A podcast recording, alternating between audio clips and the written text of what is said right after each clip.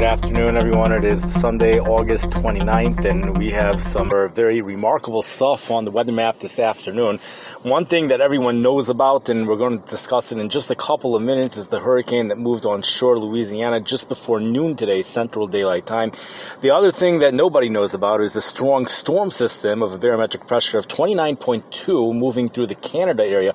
That storm system has a pretty well defined cold front that's going to be moving through the Chicago area tomorrow. But as it moves south, that cold front's going to weaken. The real defined cold front comes in really more on Tuesday. That's going to be the one that's going to be affecting the St. Louis area. Chicago should see lower temperatures already by tomorrow. But again, that front is weakening. It's probably going to just be a washout by the time it hits southern areas like Missouri and places like that. They're going to have to wait until Tuesday evening to get the more well defined cooler air from Canada. That's the storm system that nobody knows about. In fact, many of the synopsis for the Great Lakes from the National Weather Service doesn't even discuss this 29.2 uh, barometric pressure system. Some of them do, however, and that's going to be the one bringing in the cooler air. It's going to have a very significant impact on the Chicago weather. This is what's going to be bringing the heat wave to an end. We just saw six consecutive days here in the Chicago area with temperatures in the 90s, assuming it hit 90 degrees today. That's the longest streak of 90s we've seen this entire summer. Now, the, much of the summer, we did not see high temperatures in the 90s. We saw highs in the 80s, but nonetheless, we were in the air mass of heat and humidity.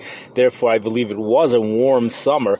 Whenever we got Canadian air, temperatures dropped, but temperatures just dropped to about normal. So when you average it all out, it's almost for sure has been an above normal summer. I mean, I'm sure it has, and uh, we'll have to see how much above normal when those final statistics come out from the National Weather Service.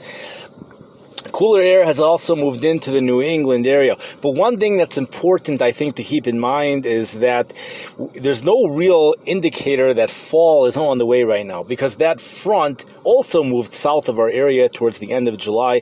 It brought high temperatures, upper 70s and low 80s. Dew points dropped to 48 degrees at the end of July. We also saw cooler air a couple weeks ago. A couple weeks ago, dew points never really dropped below 60. Maybe it dropped into the mid 50s for a short period of time.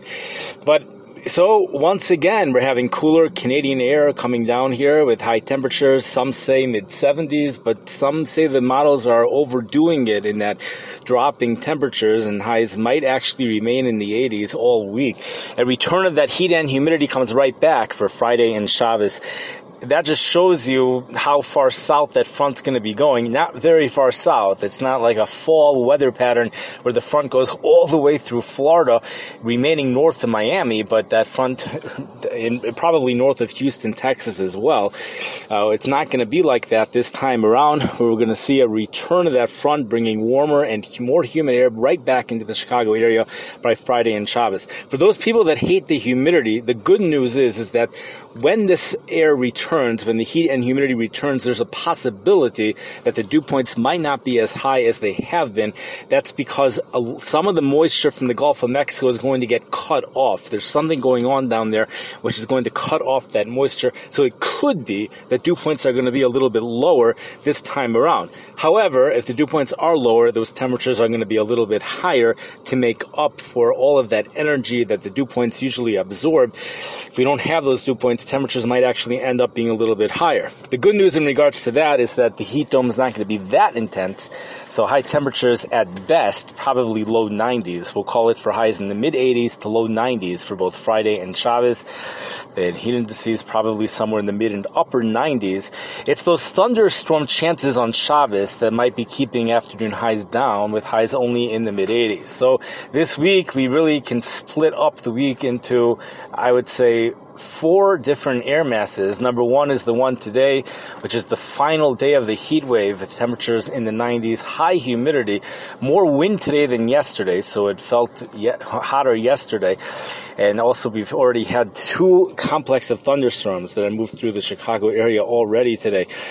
Then tomorrow we get the cooler air, but the real cool air doesn't come in until Tuesday, Wednesday, and Thursday. And the real cool air might not actually end up being that cool, but a little bit drier than even tomorrow. And then we see the heat and humidity come back. Eh, that's going to be air mass number four for Friday and Shabbos, where dew points might be a little bit lower than what they have been up until now. We're eventually also going to see some cooler air move into Baltimore, but until then, heat and humidity continue for the Baltimore area for today, tomorrow, with temperatures in the 90s, heat indices approaching 100, possibly even higher than 100. Chicago and South Bend peak heat indices between 95 and 100 degrees today, possibly over 100 degrees for the St. Louis area. The dog days of summer ended really after the first week of August for St. Louis, after the third or fourth week of July for the Chicago area.